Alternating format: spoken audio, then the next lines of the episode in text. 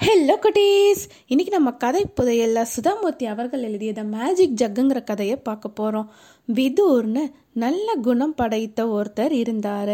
அவர் ஏழையாக இருந்தாலும் மற்றவங்களுக்கு உதவி செய்யணுங்கிற நல்ல எண்ணம் அவர்கிட்ட இருந்தது. விதுர்க்கு பக்கத்து வீட்டுக்காரன் வந்து வினித் அவன் பணக்காரன் பணக்காரனாக இருந்தாலும் அவனுக்குள்ளார கஞ்சத்தனமும் பொறாமையும் அதிகமாகவே இருந்தது. ஒரு இரவு நேரத்தில் வழிப்போக்கர் ஒருவர் வினித்தோட கதவை தட்டினாரு. அது நடு ராத்திரி வினித்துக்கு கோபம் வந்துருச்சு. என்ன வேணும்? அப்படின்னு கோபமாக கேட்டான். அந்த வழிபோக்கன் சொன்னாரு நான் வந்து பக்கத்து ஊருக்கு வியாபார விஷயமா போய்கிட்டு இருந்தேன். என்னுடைய உணவை தொலைச்சிட்டேன். எனக்கு இங்கே தங்கறதுக்கு இடமும் சாப்பிட்றதுக்கு உணவும் கிடைக்குமா? இன்னைக்கு ஒரு ராத்திரி மட்டும் நான் இங்கே தங்கட்டுமான்னு கேட்டார். நான் முன்ன பின்ன தெரியாதவங்களுக்கெல்லாம் உதவி செய்ய மாட்டேன் அப்படின்னு சொல்லிட்டு வேகமாக மூஞ்சில் அடித்த மாதிரி கதவை மூடிட்டான். அந்த வழிப்போக்கன் வந்து விதுருடைய கதவை தட்டினாரு. அவர்கிட்ட தங்குறதுக்கு இடமும் சாப்பிட்றதுக்கு உணவும் கேட்டாரு. நல்ல கருணை உள்ளம் கொண்ட விதிர் அவரை அன்பா வீட்டுக்குள்ளார வரவேத்தாரு. தான் கிட்ட இருந்த உணவை அவர்கிட்ட கொடுத்தாரு. அது மட்டும் இல்ல அவரை மெத்தையில உறங்க வச்சிட்டு அவர் தரையில படுத்தாரு. அடுத்த நாள் காலையில அந்த வழிப்போக்கர் ஊருக்கு கிளம்புறதுக்கு தயாரானாரு. போறதுக்கு முன்னாடி தான் கிட்ட இருந்த ஒரு பெரிய பைய எடுத்தார். அந்த பைக்குள்ள ஒரு பழைய துணியும் ஒரு மண்ணாலான ஜக்கும் இருந்தது. இந்த துணியையும் ஜக்கையும் விதுர் கிட்ட ஒப்படைச்சாரு. நீ உன்கிட்ட இருந்த உணவை எனக்கு கொடுத்த உன்னுடைய மெத்தையையும் எனக்கு கொடுத்த. நான் என்னென்னைக்குமே உனக்கு நன்றி கடன் பட்டிருக்கேன். இந்த ரெண்டு பொருளையும் நீ வச்சுக்கோ. உனக்கு தேவைங்கிற போது மட்டும் இதை உனக்கு பயன்படும். ஆனால் ஒன்று மனசில் வச்சுக்கோ.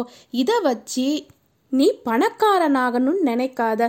உன்னுடைய தேவைகளை இது பூர்த்தி செய்யும் அப்படின்னு சொல்லிட்டு அவர் கிளம்பிடுறாரு. விதூர் அந்த துணியையும் ஜக்கையும் மாற்றி மாற்றி பார்த்துக்கிட்டு அஹஹஹஹ அப்படின்னு சிரிக்கிறாரு. இது என்னுடைய தேவைகளை பூர்த்தி செய்யுமா? என்ன நினச்சி இந்த மனுஷன் கொடுத்துட்டு போனானே தெரியலையே அப்படின்னு நினச்சிக்கிட்டு அந்த துணியை ஒரு கபோர்டுக்குள்ளே சொருவிட்டாரு. அதை பற்றி கொஞ்ச நாளில் மறந்தே போயிட்டாரு. அந்த வருஷம் விதூருக்கு ரொம்ப சிரமமாக இருந்தது. அவருடைய விவசாயம்ல நிறைய நஷ்டம் ஏற்பட்டது. எதிர்பார்த்த விளைச்சல் கிடைக்கவே இல்லை. அதனால நகரத்துக்கு போய் வேற வேலை செய்யலான்னு முடிவெடுத்தாரு. அன்னைக்கா வெயிலா இருந்தது. விதுர் கிளம்பும் போது மேலே பார்த்தா நடு வானத்துல சூரியன் இருந்தது. இந்த உச்சி வெயிலில் எப்படி போகிறதுன்னு தெரியலையே அப்படின்னு குழம்பிக்கிட்டு இருந்தான். சரி அந்த துணி இருக்குல்ல? ஆ ஆமாம் அந்த துணி எடுத்து நம்ம தலையில் கட்டிக்கிட்டு போகலாம் அப்படின்னு அந்த கபோர்டுக்குள்ள சொறி வச்சிருந்தா இல்லையா? அந்த வழிப்போக்கம் கொடுத்த துணி. அந்த துணியை எடுத்து பார்த்தா ஒரே தூசியா இருந்தது. சரின்னு தூசி தட்டுறதுக்காக உதறான். அவன் உதறும் போது அந்த துணியில இருந்து தங்க நாணயங்களா கீழே விழுந்தது. அவனுக்கு ஒரே ஆச்சரியம். ஒருவேளை வழிப்போக்கன் இந்த துணிக்குள்ளார தங்க நாணயங்களை வச்சிருப்பாரோ? சரி நம்ம இன்னும் கொஞ்சம் உதறி பார்க்கலான்னு அந்த துணியை இன்னும் ரெண்டு மூணு தடவை உதறான். ஆனால் அதில் இருந்த ஒரு நாணயம் கூட விழவே இல்லை. கீழே இருந்த நாணயங்கள்லாம் எடுத்து பார்க்குறான். அவனுடைய தேவைக்கு மீறிய நாணயங்கள் அதில் இருந்தது. இதுவே நமக்கு போதும் அப்படின்னு நினச்சிக்கிட்டு அந்த நாணயங்களை வச்சு அவனுக்கு தேவையான பொருட்களை எல்லாம் வாங்கினான். மீதி இருந்த சில்லறைய பிச்சைக்காரங்களுக்கு கொடுத்தான் அதுக்கப்புறமா தான் விதுருக்கு உண்மை புரிஞ்சது. எப்போ எப்பெல்லாம் விதுருக்கு தேவை ஏற்படுதோ அப்போ மட்டும்தான் அந்த துணியில் நாணயம் கீழே விழுது. அந்த நாணயங்களை வச்சு தன்னுடைய விவசாயத்தை நல்லபடியாக முன்னேறி கொண்டுட்டு வந்தா. நல்ல பணமும் கிடைச்சது. அதை வச்சு அவன் பணக்காரனா ஆனா? அவன் பணக்காரன் ஆனதுக்கு அப்புறமாவும் ஏழைகளுக்கு உதவி செஞ்சான்.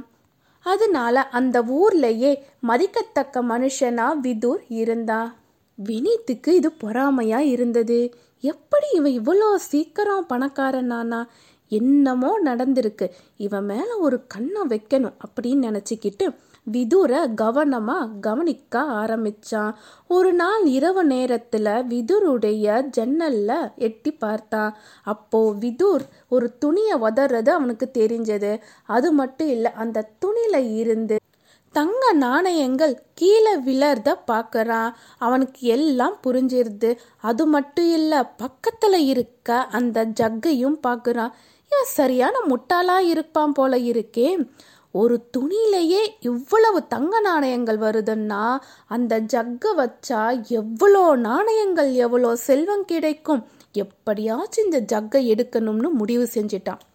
விதுர் பார்த்தோம்னா அந்த துணியில இருந்து வர நாணயங்களை வச்சியே அவனுடைய தேவைகளை பூர்த்தி செஞ்சுக்கிட்டான் அவனுக்கு அதுவே போதுமானதாக இருந்ததுனால அந்த ஜக்கை பற்றி அவன் யோசிக்கவே இல்லை. அந்த ஜக்கு என்ன செய்யும் எவ்வளவு கொடுக்கும்னு அவன் நினச்சி கூட பார்த்ததே இல்லை. ஆனால் வினீத்துக்கு அந்த ஜக்கு மேலே ஒரு கண்ணாவே இருந்தது. ஒரு நாள் விதுர் வெளியே போனதுக்கு அப்புறமா விதுர் வீட்டுக்குள்ளார புகுந்து வினீத் அந்த ஜக்கை எடுத்துக்கிட்டு அவன் வீட்டுக்குள்ளார வந்துட்டான்.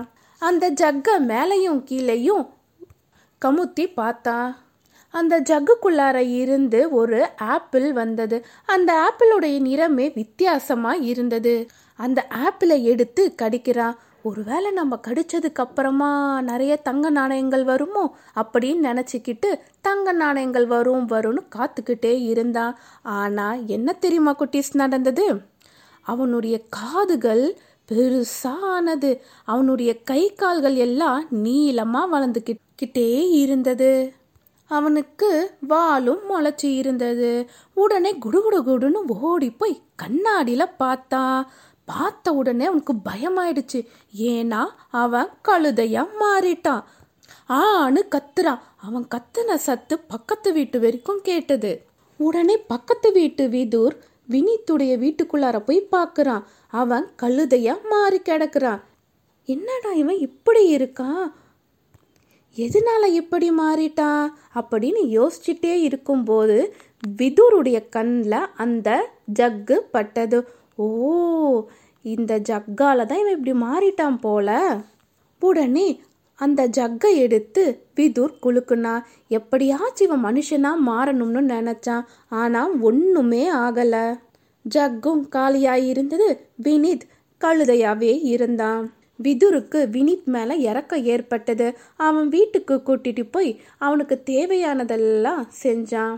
அவன் சோகமாக இருக்கும்போது ஆறுதல் சொல்லி தேத்திக்கிட்டு வந்தான். ஒரு நாள் விதுர் ரோட்ல நடந்து போய்கிட்டு இருக்கும்போது அந்த வழிப்போக்கனை சந்திக்கிறான் எந்த வழிப்போக்கன் தெரியுமா குட்டீஸ்? விதுருக்கு அந்த துணியையும் ஜக்கையும் கொடுத்தான் தானே? அவர்தான். விதுருக்கு சந்தோஷம் தாங்க முடியல. உடனே அந்த வழிப்போக்கனை தன்னுடைய வீட்டுக்கு கூட்டிட்டு வரான். எப்படியாச்சும் என்னுடைய நண்பனை மனுஷனா மாத்துங்க அப்படின்னு கெஞ்சுறான்.